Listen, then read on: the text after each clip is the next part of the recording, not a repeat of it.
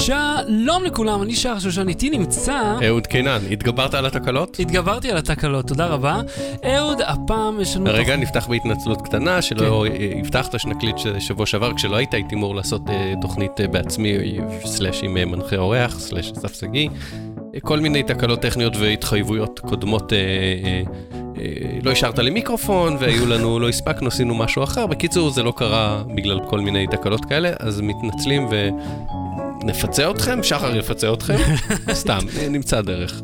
אוקיי, והפעם, עכשיו אחרי שקיבלנו התנצלות כנה מעומק הלב, אנחנו הולכים להתחיל את התוכנית מספר 56.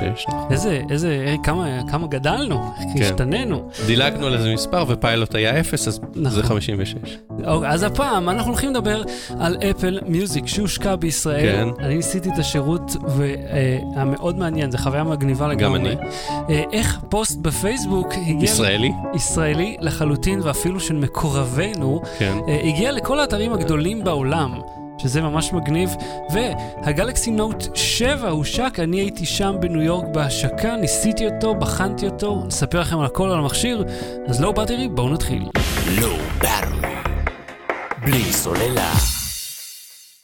אפל מיוזיק בישראל. אהוד, ניסית את השירות? כן, למרות שיש לי אנדרואיד. קודם כל, תגלית מעניינת. אני לא ידעתי שאפשר להשתמש בו מחוץ לאקוסיסטם של אפל. אמרתי, אולי יש באייטיונס במחשב, זה רק הגיוני. כן, אבל... אפל הבינה שהיא צריכה לקוחות. כן. והיא הבינה שמשהו כמו 60-70% מהלקוחות המובייל הם עם אנדרואיד, ולא עם המערכת שלהם, מה לעשות. כן. אז יש אפליקציה לאנדרואיד, השירות הזה היה קיים בעולם שנה וחודש, בפורמט הנוכחי. לפני כן היה כל מיני iTunes ו-iTunes Radio וכל מיני... כן, היה דברים סבירים. התגלגלויות, עכשיו זה נקרא Apple Music, נפתח לפני שנה וחודש, השבוע זה נפתח בישראל, יש שם בין 30-40 מיליון שירים, תלוי איך אתה סופר. זאת אומרת, תלוי איך אני סופר. יש כל מיני הערכות, זה, אתה יודע, ביצועים, אלבומים. אם זה כאילו ביצוע של אותו שיר 7 פעמים. יש שם אלבומים, אוקיי? עכשיו, יש שיר שמופיע באוספים, ושיר שמופיע בהופעה, לא משנה, יש שם... הבנתי. סביב, לא הצלחתי להגיע למספר המדויק על השיר. כן, גם 30 מיליון שירים, זה די הרבה מוזיקה. זה הרבה, כולל שירים ישראלים, המון שירים ישראלים, כולל הופעות אייבוקס אין, הופעות סטנדאפ יש, מצאתי הופעת סטנדאפ של וודי אלן. שיצא לדיסק, כי פשוט יצא כדיסק. אוקיי. אז היא גם קיימת שם, שירים ישראלים, הופעות חיות, אלבומים, אוספים, קאברים, כל מה שאתה רוצה. אז בעצם יש אין סוף תכנים שם. לא, יש 30-40 מיליון, זה לא אין סוף, זה מספר מאוד מסוים. בוא נדבר רגע על איך נרשמים לשירות. עכשיו, לי יש אייפון פה, ויש אייפון ישן שהכפתור פאוור שלו לא עובד, אז הוא נגיד הנגן מוזיקה שיושב בסלון, אני תחנת הגינה, אז אתה נכנס שם... אתה פותח אפל איי-די, לי ספציפית היה אפל איי-די, כי ניסיתי פעם אייפון לצורך כתיבה עליו, אז נשאר לי אפל איי-די מאז, והיה לי גם אייפוד, אבל כל אחד יכול לפתוח אפל איי-די.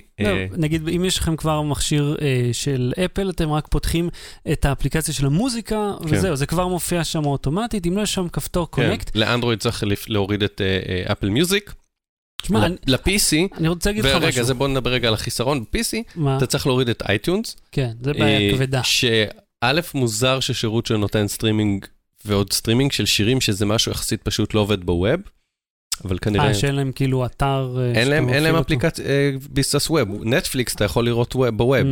נכון, נכון. סטרימינג של וידאו, וזה אתה צריך להוריד את תוכנת אייטיונס, שאגב, אם אתה מוריד ויש לך ספריית שירים, תפריד אותה מספריית השירים האמיתית שלך, כי זה יכול לעשות לך שם בלגן, להמיר אותם ולסדר אותם מחדש. אני שמתי לב שאתה יכול גם להוריד את המוזיקה למכשיר.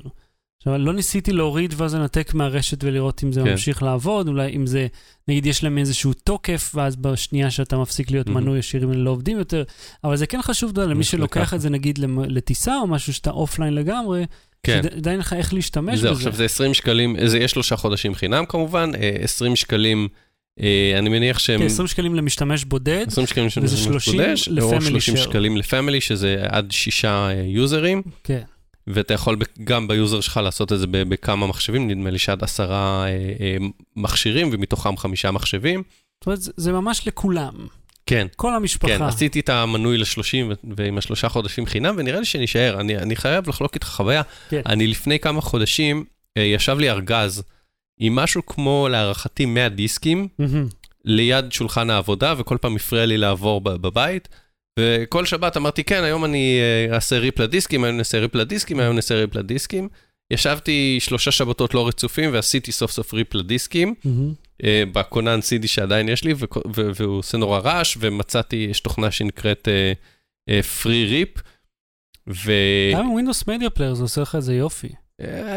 פחות נוח, ועם הפרי-ריפ הזה, אז רוב השירים יש בדאטאבייס את השמות שלהם, או באנגלית או בעברית, חלקם הופיעו סימני שאלה, וישבתי ידנית והקלדתי את השמות של השירים. הלכת על זה עד הסוף. חלקם לא מתורגמים טוב, עשיתי, כאילו רציתי, אמרתי, לפני שנזרוק את הדיסקים לרחוב ומעביר הלאה, אני אעשה ריפ לכל המוזיקה שרכשתי באופן חוקי לחלוטין, אשמור לי אותה, כי מי יודע מתי נצטרך אותה, ואני אומר, פאק.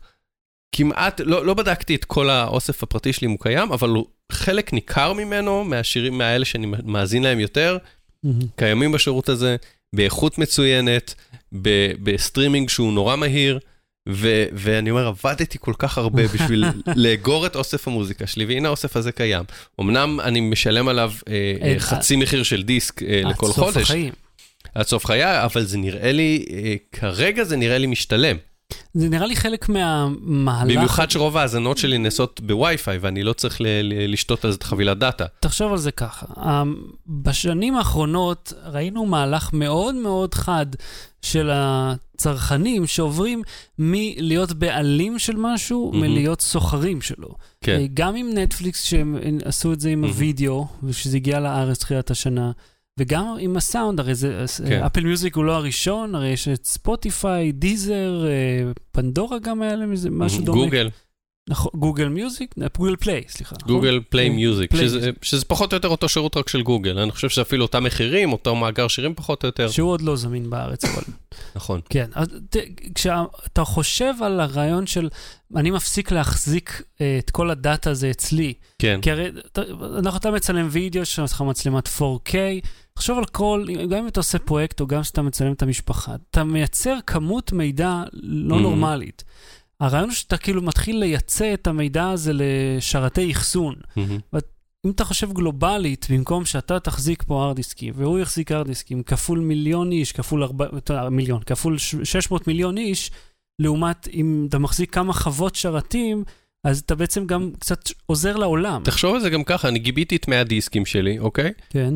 דיסק יש בו, 70 דקות בערך? 72 דקות. 72 דקות, 70 דקות באיכות מצוינת, זה בין 70 ל-100 מגה, אוקיי? של CD, כן. כן. אז מגה 1.4 מגה לשנייה. זה ה... לדקה. לדקה? לא משנה, בוא נגיד שיש לי 100 מגה כזה על כל דיסק, כפול 100 דיסקים, יש לי... 10,000, יש לי 10 ג'יגה של שירים, ואני צריך לגבות אותם באיזה שירות ענן, ואני אצטרך, כי אני לא רוצה שכל השירים שלי מחקו, כי אני זורק את הפלסטיקים שעליהם הם היו צרובים, כי גם ככה זה דבר שנשחק. אז אני אומר, הטרייד אוף הזה, אני אומר, במקום לשלם לאיזה ספק אחסון, לגבות לי מוזיקה, 10 ג'יגה של מוזיקה, אני כבר... אלך למקום שיש בו את כל המוזיקה, לא רק 100 דיסקים שלי, אלא מיליוני דיסקים, ואני אזכור את זה משם, ואומנם זה לא המוזיקה שלי, אני לא רכשתי את זה, אין לי את הבעלות על המוזיקה, אני לא יכול להזין לזה, אתה יודע, אם הם יחליטו, לא יודע מה, שהפרתי את תנאי השימוש, כי הקשבתי יותר מדי ומסלקו אותי לכל החיים. או שמפסיקים לעבוד איתך, או ישראל, או עם האמן הזה גם. זה מתישהו יכול להיגמר כל הדבר הזה, אני נורא תלוי בחסדיהם, אבל אני תמיד תלוי בחסדיו של מישהו, כי הדיסק הוא מפלסטיק, והפלסטיק לא עומד טוב בשמש, והוא מתקלף, והוא לא מהאיכות חומר תמיד הטובה ביותר, כי הוא לא מאסטר. לא רק זה, אתה יודע, גם תשים על הרדיסק רגיל אצלך, כמו שההרדיסק שלי עם כל המידע חשוב עליך. אני תמיד תלוי במישהו, אז אני כרגע נוח לי להיות תלוי באפל. כן, ואתה יודע מה, גם ב-30 שקל... מה שאני חייב להגיד, סליחה, אני חייב להגיד עוד חיסרון. התהליך הרשמה היה קצת מסורבל, הוא נותן לך כאלה בועות שתבחר איזה מוזיקה אתה אוהב, ואז הוא אמור להתאים לך דברים שאתה עזב, וזה לא קשור בכלל. פשוט תנו לי לחפש את השירים לפי השירים שאני מכיר. וכשעשיתי את הפמילי עם נעמה, אז כאילו לקח זמן עד שהוא, היינו צריכים לעשות שנינו ריסטארטים לטלפון, וזה עד שהוא קלט להוסיף את האפל איי-די שלה כ... אולי כתם על אנדרואיד, אז... לא, יכול להיות שזה איזה בעיה ספציפית נקודתית אצלי, אבל זה סרבל... היום, כאילו, וזה עבד מאוד מאוד חלק, ועל הקטע... רגע, מה אמרת מקודם שאמרתי לך שאני אגיד לך משהו עליו? לא יודע, שאני שומר, שאני תלוי באפל, נוח להיות תלוי באפל. הספקתי לשכוח, לא נורא. אבל אני חושב שזה שירות מצוין, שהוא נותן, כאילו, גם ב-30 שקל, שלכולם, כן? ותחשוב גם שאתה תחוס בפמילי שייר גם אנשים שאתה לא גר איתם, כאילו הם ההורים או whatever, כולם יכולים ליהנות מזה, בן אדם אחד משלם, ואתה מקבל מוזיקה בכמות היסטרית בהזרמה. העניין הוא כמובן, אתה צריך לקנות את הדאטה פלן. בישראל, התוכנית הזאת היא כמעט חינם, כאילו אתה משלם מעט מאוד כסף, אני מסתכל על ארצות הברית, שם הם משלמים הון בשביל לקבל קצת מידע. הרבה פעמים הם מורידים ראש. כן, אבל אני מסתכל על חברים סביבי צורכים היום מוזיקה, הם צורכים אותה דרך יוטיוב. כן, שמתי לב לקטע הזה. וביוטיוב האיכות נמוכה, אלא אם אתה עושה כל מיני טריקים, אתה צריך שזה יהיה דלוק בפרונט, ואתה צריך לבזבז את הרוחב פס שלך על וידאו שאתה לא צופה בו. צריך להגיד לך, בדיוק כשהייתי עכשיו בניו יורק, הם השיקו את יוטיוב מיוזיק, אפליקציה ייעודית למוזיקה. בעניין עם זה, שזה בדיוק באותו זמן, כמו שאפל מיוזיק נכנסת לישראל, בטח נכנסה לעוד כמה מדינות בעולם, אני מניח. יכול להיות. זה קטע מין... אז בוא נגיד שורה תחתונה, אם יש לך מכשיר אפל או לא, אתה ממליץ לנסות... אם יש לך מכשיר אפל או לא, זה מכסה את כולם. כן, אם אתה בן אדם שמחובר לאינטרנט ואוהב מוזיקה, אני הייתי עושה את זה לפחות לשלושה חודשים חינם. לא ברור. בלי סוללה. עזיז אנסרי בתוכנית טבע? חברנו אביב מזרחי. כפרה עליו. ואשתו, סתיו. עם בחירת ליבו. עם בחלו, כן. בחלו, כן. הם צפו בסטנדאפ של עזיז אנסרי במדיסן סקוור גארדן, נדמה לי, בנטפליקס. בנטפליקס, לא במדיסן סקוור. כן. זיפזפו להם, או המקבילה הנטפליקסית לזפזפ, עצרו את זה ופתחו את פלנט ארף. מה זה פלנט ארף? זה סדרת טבע של ה-BBC. וצפו בזה, ופתאום הם שמו לב שהכתוביות ממשיכות מהנקודה שבה הם עצרו בעזיז אנסרי. ויש כתוביות של סטנדאפ, אני חושב שיש לנו כמה דוגמאות. לצופנו בערוץ היוטיוב יכולים לראות את זה עכשיו, ובפייסבוק שלנו בשידור חי ברגע זה. ולפעמים זה יצא בסנכרון מצחיק, כאילו שרואים איזושהי חיה על המסך, והכתובית של מה שהיא אומרת מאוד מתאימה. לסטנדאפ, אז נגיד יש שם שני זאבים, או שני אריות, לא זוכר כבר שתי חיות שלחות אחת אחרי השנייה, והוא כאילו עושה קטע על מישהו שרוצה להזמין מישהי למועדון, אז זה נראה כאילו, הם מדברים, זה נראה כאילו בעלי החיים שבטלוויזיה, הם אלה שאומרים את הדברים בכתוביות, זה יצא נורא מצחיק. זה מזכיר לי, אתה זוכרת, אלן, אלן, אלן, סטיב, סטיב, תזכיר לי. זה היה גם כאילו דיבוב, אני חושב של דיוויד אטנבורו, שהוא תמיד עושה את הדיבובים לסרטי טבע האלה, שזה כאילו כל מיני חיות כאלה, נגיד איזה מרמיתה קופצת מהרצפה, או איזה סמור, והם כאילו דיבבו אותם, כאילו הם מדברים.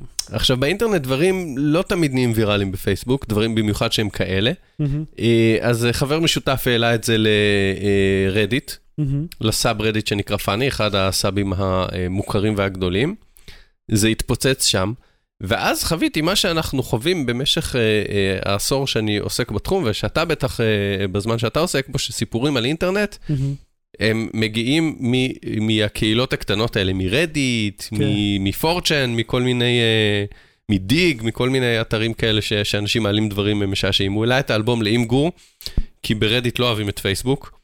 האימגור זה שירות אחסון תמונות. כן. אלבומים כאלה, רדיט ופייסבוק הם קצת צ'ילבוט, אז כאילו שזה קטע של כבוד, אתה באת לרדיט, אל תשלח אותי לאחר הזה עם הפרסומות והלייקים. אצלנו זה קרמה וגולד ואפווד וזה. בקיצור, אז הוא העלה את זה לשם, זה התפוצץ שם, ואז אתה יודע, האנשים שעורכים את אתרי החדשות, אתרי הטכנולוגיה הגדולים ואתרי הווירל בעיקר, הם הולכים לרדיט כל יום, רואים מה מצחיק, מה מגניב, ולוקחים משם סיפורים.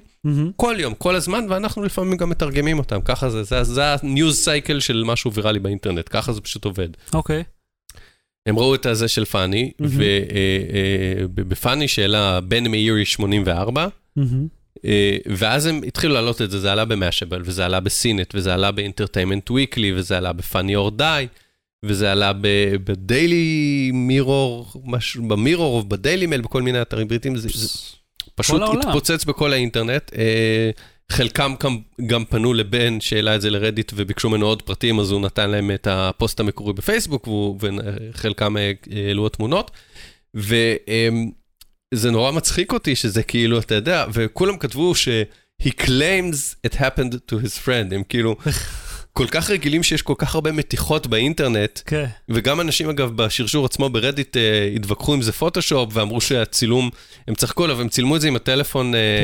את הטלוויזיה, הם צילמו עם הטלפון. את הטלוויזיה עם הטלפון, לא היה להם מרכז לעשות סקרינשוט, כי הם לא עשו את זה במחשב, הם רצו לצלם את זה מהר, כי זה פחדו, אתה יודע, שזה יפסיק ואז אי אפשר יהיה לצלם. אז אנשים צחקו עליהם, האם צילמתם את זה תוך כדי שאתם מתאמנים על חד אופן? וכל מיני כאלה, אבל כן, אבל כל דבר חדשות, קודם כל פרסמו כי זה קורע, מצחיק, ואז הם שאלו האם זה, אמרו, יכול להיות שזה פוטושופ, אנחנו לא יודעים, זה לא משנה, זה מצחיק. אני פניתי לנטפליקס לקבל תגובה, אני מניח שגם כלי התקשורת הגדולים בעולם פנו לנטפליקס לקבל תגובה, והם אמרו לי, אנחנו, תשמע, זה נורא מוזר, אנחנו נבדוק את זה, נתתי לו כמה שיותר פרטים, ואז נטפליקס החליטה למנף את זה לטובתה, והיא עשתה פרסומת טריילר ל-Master of None, שזו הסדרה של עזיז אנסארי. כן, ראיתי זה. ואז הם מראים כאילו הם מנגנים את Master of None, מפעילים את הכתוביות, והכתוביות מופיעות כאילו מהסרט טבע. כן. ואז בסוף כתוב, Master of None עכשיו בנטפליקס, עם הכתוביות הנכונות. זאת אומרת שאיזה דחקה שהוא מצא בגלל איזה באג ספציפי שהיה אצלו, הפך למשהו סופר ויראלי בעולם, שיתף את זה אגב גם ג'ורג' טקי, שהוא וואלה. משתף דברים ויראלי לפעמים איזה שבוע אחרי, אבל הפעם הוא תפס את זה יחסית בזמן. וואו. כן. וזהו, עזיז אנסארי עצמו, לצערנו עוד לא הגיב, גם בפייסבוק, גם בטוויטר, עדיין אנחנו כל הזמן עוקבים לראות אם הוא יגיב לזה, אבל נטפליקס הרימו מזה, וזה נורא מדהים, איך אתה יודע, משהו קטן ומטופש שאתה עושה, מתפוצץ בכל העולם. ואתה יודע, גם משהו שהוא מאוד חיובי. כאילו זה מצחיק, זה סתם איזה באג דבילי. אז זה סיפור נפלא, וזה מאוד, פעם ראשונה שאני חווה אותו, כאילו, הנה, אני מכיר את האיש הזה שעשה את זה. כן, אני רואה את מחזוריות החדשות של זה, מהרגע שזה נוצר, ולא כצופה כצרכן שכזה מנסה לעשות את הצעדים אחורה, כי תמיד כשאני רואה סיפורים כאלה, בין אם אני רוצה לכתוב עליהם, בין אם מסקרנים אותי, אני תמיד מנסה להגיע למקור, כי אתה יודע, כולם מדווחים אחד מהשני, לפעמים ברדיט זה מועתק, לפעמים זה זה, אז אני תמיד מנסה לשרשר את הדרך אחורה, וכאן ראיתי את המסלול, איך זה עבר. איזה קול. לא, אז בוא נשים את הלינק לרדיט ובכללי, אני חושב ש... נשים את הלינק? לא, נשים אמבד למקום בפייסבוק. למקום שבו זה קרה, אתה מבין? כן. זה באמת מחזק... עכשיו, אתה מבין, זה מסוג הדברים שאני מעריך שעוד איזה שנה, מישהו ימצא את זה באימגור במקרה, יתקל בזה, ויפיץ את זה, ננסה להפיץ את זה מחדש, ואז הוא ייקח את הקרדיט, הוא יגנוב. עוד פעם שכחתי, אתה צריך להפסיק לקטוע אותי, אני מנסה להגיד לך משהו. תגיד כבר. אני לא יכול, אתה קוטע אותי. כי זה רצף מחשבה, אני אשכח אם אני לא אגיד. אבל אני שוכח את זה. אתה אומר שאני מכיר את הבחור הזה, זה היה המשפט שלך. שכחתי כבר מה רציתי לומר. אבל עדיין, סיפור אדיר, אני אוהב לראות את זה, אתה יודע, מהפינה שלנו של כאילו, תראו איך מייצרים סיפור ויראלי אקראי, שסתם קורה פתאום. אז זה, נזכרתי. בוא נשים את הלינק לרדיט כדי שיראו את המקום שבו זה קורה, כי בכללי רדיט/פאני זה כאילו נראה לי מקום מצוין. אז אל תשכחו להסתכל בשואו נוטס, בתוכנת פודקאסט שלכם או באתר שלנו, מאוד מגניב שם. בלי סוללה. גלקסי. הגלקסי נוט 7 וסורק הקשתית. כן. ועובד עם סטיילוס מתחת למים. נכון, אל תיקח לי את כל העניינים. למה? בוא נעלו, אני תדע מה, אני אתחיל מהשאלה הזאת. כן. באיזה מצב אתה רואה את עצמך מתקלח? כן. ואז אומר, וואי, אני חייב לרשום משהו בטלפון בכתב יד. אז בוא נגיד לך. אני אוציא את המצלמה, אצלם את השמפו ועליו ונכתוב, לקנות שמפו חדש. כן, אז לא ככה, וזה אפילו קרה לי. בעודי מתרוצץ בברוקלין הלוך חזור, כשגוגל מפס שוב מפנה אותי לכיוון ההפוך, שאני צריך להגיע אליו, ירד עליי מבול, והייתי עם ה-S7, וה-S7 כידוע אטום למים, אז יכולתי להמשיך להשתמש בו, אבל כן. המים על מסך המגע... שמעת על מטריה? לא היה לי, כל מה שהיה לי פה היה שבור, מה זה קשור? תקשיב! המים על המסך גורמים לו לא לעבוד. זה פשוט לא מתפקד. אתה חייב לנגב את זה בשביל שזה יעבוד, כי המים משבשים את המשטח מגע. היות והעט, וזה רק הגיוני, המכשיר אטום למים, גם העט צריך להיות אטום, יכול להמשיך לעבוד גם אם המסך נרטב, לאו דווקא בבריכה, אלא סתם... אמרתי מקלחת, כן. לא משנה, כל סיטואציה שאתה טבול במים, היא לא הגיונית לשימוש בטלפון, אבל כן, כשאתה צריך... אני עובר את רוב החיים שלי לא להיות טבול במים עם הטלפון. אוקיי, אני אתן לך דוגמה אחרת, הייתי במסיבת רווקים, לקחתי איתי את ה-S7, והוא שימש לי בין השאר כמוניטור של המצלמת אקשן שהיא אטומה למים בתוך הקייס שלה. אין עליה מסך בכלל. יכולתי לקחת את המכשיר איתי אל הבריכה, לא לתוך המים, בסמוך למים, ולא לדאוג בכלל שהמכשיר רטה וירס. זה פלוס מאוד... לא, שהמכשיר אטום למים סבבה, אבל שאפשר לעבוד עם הסטיילוס... שכל הפונקציות זמינות מתחת למים. אוקיי. ולא רק חלק. אם זה לא היה, היית אומר לי, אבל אי אפשר להשתמש בזה. תקשיב, המכשיר אדיר. ממש הוא מרגיש כמו פרימיום, מרגיש לי כאילו שווה 4,000 שקל. הוא לא, אבל הוא מרגיש, כאילו, לא יודע, יש לו הרגשה מאוד מאוד יוקרתית. העת מגע, הקטינו לו את הקוטר, כל השאר נשאר אותו דבר, המעבד, הזיכרון, הכל, הם לא שינו שם את החומרה, אבל הוסיפו את הסורק השתית, שזה החלק המעניין. הסורק הזה... לא, הראשון יש לציין, היה אותו בלומיה 950. נכון, אבל כמו כל דבר עם השם לומיה, הוא נזרק לפח וכולם שכחו ממנו. משהו שלא נראה לי יקרה עם ה-S7, עם ה-Note 7. עכשיו, הסורק השתית הזה עובד... בצורה לא אחידה בהתחלה. אתה צריך להגדיר אותו בלי המשקפיים עליך, בלי עדשות מגע. יש שם מין עדשה מיוחדת, זה סורק לך את העיניים. זה עובד יפה, לוקח לזה קצת זמן בהתחלה. ככל שניסיתי, זה עבד יותר מהר. כבר הייתי עם המשקפיים, וזה עבד מצוין. ואני מדבר כאילו ככה. יותר מהר מהסורק טביעות אצבע, שאם הוא כמו ב-S7, הוא מאוד מאוד בינוני. כל השבוע הזה הייתי צריך להיות עם הסורק טביעות אצבע, זה היה לא טוב. חוויה מאוד מאוד בינונית. בוואוי זה סבבה. וואוי הכי מהיר. בנקסוס 6P. הכי מהיר, הוא בוואוי מייט S, אני חושב. הכי מהיר שיש בתעשייה. אתה רק מניח אבטס במפתח. גם 1+3 עובד טוב מאוד. אז כשיש לך עוד אמצעי הבטחה ביומטרי, שהוא לאו דווקא האצבע שלך, כי גם, אגב, אם האצבע רטובה, החיישן מזהה שהיא רטובה, לא עובד. אתה לא יכול להשתמש בזה. כשתקבל את המכשיר לביקורת יותר מעמיקה, אתה יודע, ננסה עליו את כל הטריקים של לצלם מישהו, ולהפנות את זה לפרופיל פייסבוק שלו, וכל ה... אתה יודע. כן. אני חושב, זה... כל השיטות האלה שמנסים, ואז מגלים כאילו איך הם... לא סמסונג ספציפית, אבל לפעמים חברות מציגות. עשינו ככה, וטביעת אצבע ומוליכות חשמלית, ואז כאילו באים מכונת צילום, וכאילו פורצים את זה. מה, כל האירוע שלהם היה מאוד גרנדיוזי, אבל הוא הרגיש כאילו אין ממש צורך בו, כי זה כמו מכשיר ביניים מרגיש. הוא לא שיח, כי הם לא שינו כלום בחומרה. זה אותו דבר כמו ה-S7. כן. רק המסך יותר גדול. זה S7 עם סטיילוס בעצם. כן, גדול יותר, אתה יודע. זה כאילו ממש, אתה יודע מה? בעצם S7 עם סטיילוס. זה הדרך הכי טובה להגדיר אותו. שורה תחתונה שחר. לא רגע, יש לי עוד מה לספר. אנחנו הולך לדקה פה מדברים עליו. תשמע, הם עשו אירוע... כמיטב המסורת, בתוך איזה אולם תיאטרון, ועם המושבים הצפופים, ואפילו השתמשו בגיר VR עוד פעם, ובשביל תודה להראות לנו. עכשיו יש שני דברים מעניינים שלמדתי, משיחה עם מנכ"ל סמסונג ישראל, אני לא יודע את שמו הפרטי, כי רק קוראים לו מיסטר קור. כן. זה השם היחידי שהוא כאילו, כמו דמות מהצבי הנינג'ה. אז אתה יכול להפסיק לטיח דברים בשולחן? תודה. תן לי את זה, תן לי את זה, אתה לא שותה יותר. תקשיב. כן. דיברתי איתו, הם עשו לנו זה ארוחת ערב רשמית כזאת, הוא סיפר לי שני דברים. אחד, הם עובדים עם חברה ישראלית על רכיב שמזהה ריח של חרה. ואתה אומר, אוקיי, למה אתה צריך לזהות ריח של חרה? הוא אומר לו, שואב אבק. אתה אומר, לרובוטי, כאילו, אומר, כי אתה רוצה שהוא ישאב? הוא אומר, לא. כי אני רוצה שהוא יימנע מזה. זהו, כי מה שיוצא שהשואב אבק... לא ישאב את החרה. הוא עובר לקקה של החיה ומורח אותה וכל הבית על השקיר. כן, שמעתי סיפורים כאלה בעדות ראשונה, שזה קרה. זה מזעזע. שמישהו השאיר את הכלב בבית, שכח מזה, והרומבה עובד אוטומטית. גול נפש. המצלמה לא מסוגלת להבין מה היא רואה שם, אבל חיישן ריח, פיתוח ישראלי, יכול לעשות את זה. וזה עכשיו נמצא בפיתוח. אז הם עובדים על חיישן קקה לשואב אבק. השני, זה המצלמת 360 שלהם, שעדיין לא הגיעה לישראל, למרות שהיא כבר הרבה זמן קיימת. אז מה קורה עם זה באמת? מסתבר שאחד מהחברות, חברה יפנית שמייצרת עבורם איזושהי רכיב, שנתקלת בקשיים בייצור בכמות המספקת, ולכן... וזה לא בקיקסטארטר, זה חברת האלקטרוניקה הגדולה בעולם. אני לא יודע איזה חברה, איזושהי חברה יפנית. לא, סמסונג היא חברת האלקטרוניקה הטובה בעולם, ואחד הספקים שלה נתקע. אולי הספק הזה הוא מקיקסטארטר, אתה לא יודע.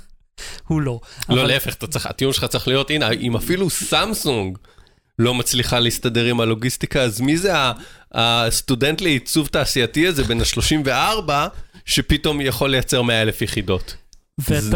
רציתי להגיד לך, אמזון התחילו לעבוד עם קיקסטארטר. אתה יכול לקנות מוצרי קיקסטארטר, שהסתיים הפיתוח שלהם, דרך אמזון. יש להם סקשן מיוחד עבור זה. זה מעניין שהם נותנים כזה אמון כאילו במוצרים. המערכת התשלומים של קיקסטארטר דרך אמזון.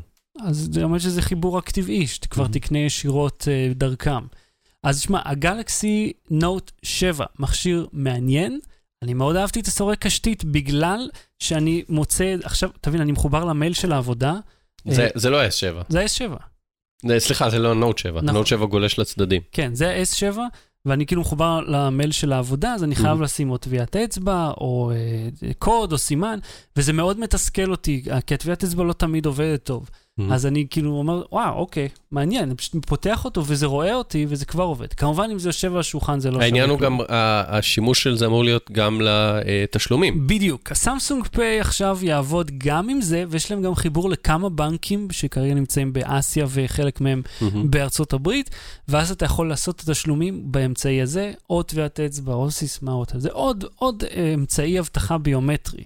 שזה תעמי חלק מאוד חשוב, כי הרבה מאוד אנשים בסיטואציה כמו שלי, או דואגים לפרטיות שלהם, או מחויבים על ידי החברה, כמדיניות של החברה, לשים איזשהו אמצעי הבטחה למידע.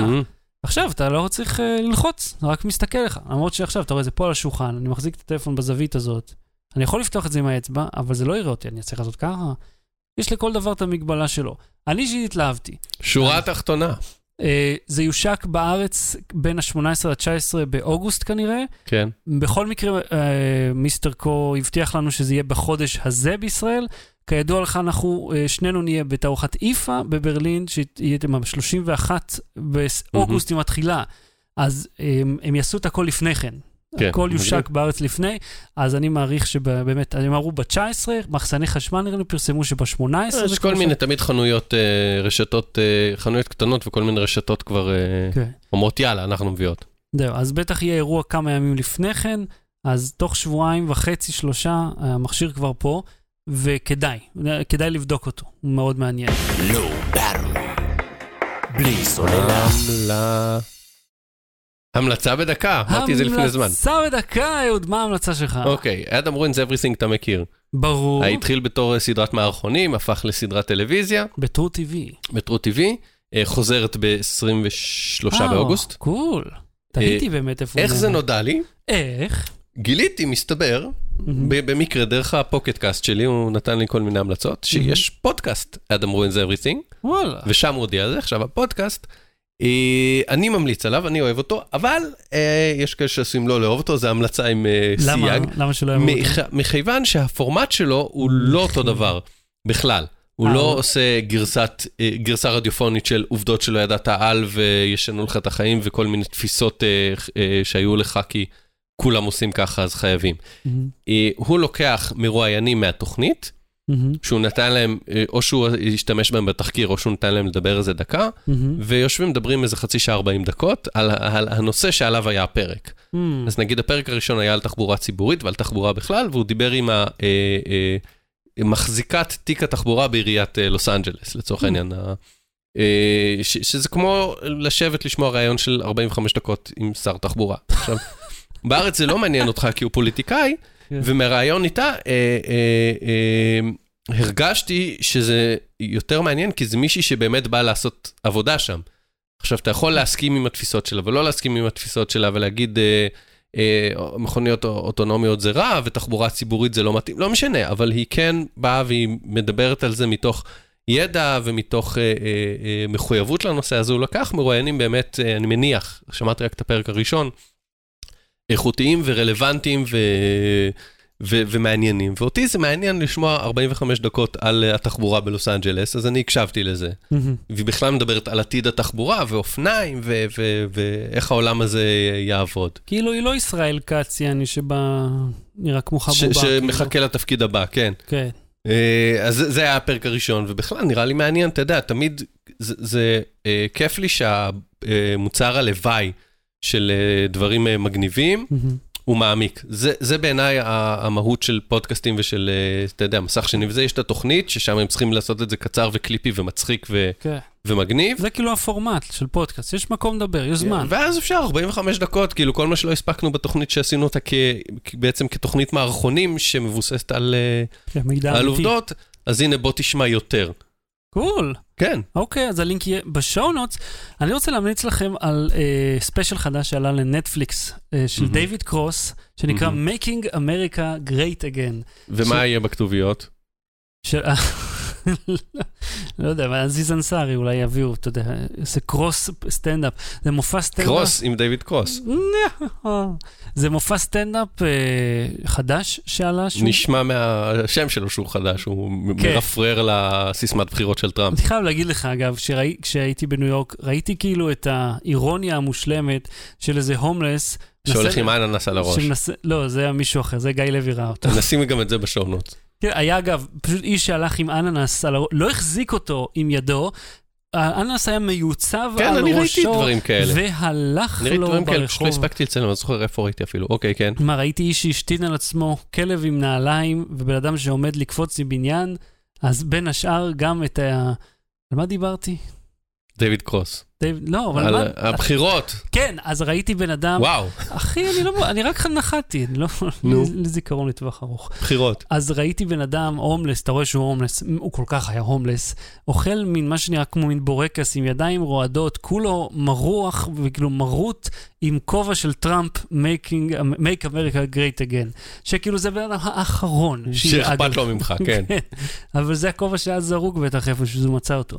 אז דיוויד קרוס עשה איזה ספיישל סטנדאפ, מאוד מצחיק, מאוד חד, כרגלו. דיוויד קרוס, אתם מכירים אותו הרי מ-Arrested Development ומאין סוף תפקידים מוזרים, הוא תמיד משחק את המוזר. ומבוב אנד דיוויד. כן, בוב אנד דיוויד. זה גם היה אחלה תוכנית מערכונים.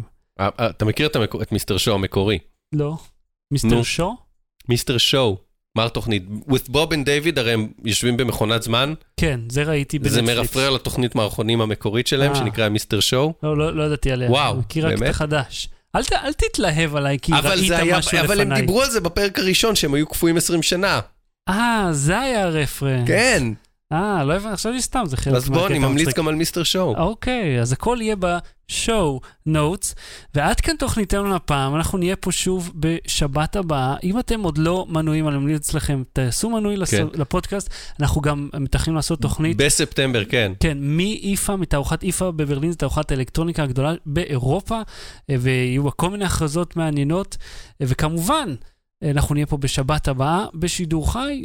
או בראשון, לא יודע, מה שיקרה, אבל בדרך כלל אנחנו פה בשבת, בשידור חי, אז תעשו מנוי לפודקאסט שלא תפספסו אותו, שתהיה לכם נסיעה נעימה ברכב, כי אני יודע שזה איפה שאתם שומעים אותנו. או ספונג'ה נעימה. אז אהוד קנן, תודה רבה. תודה רבה. שחר שושן. שחר שושן, לא באתי להתראות. בלי סוללה.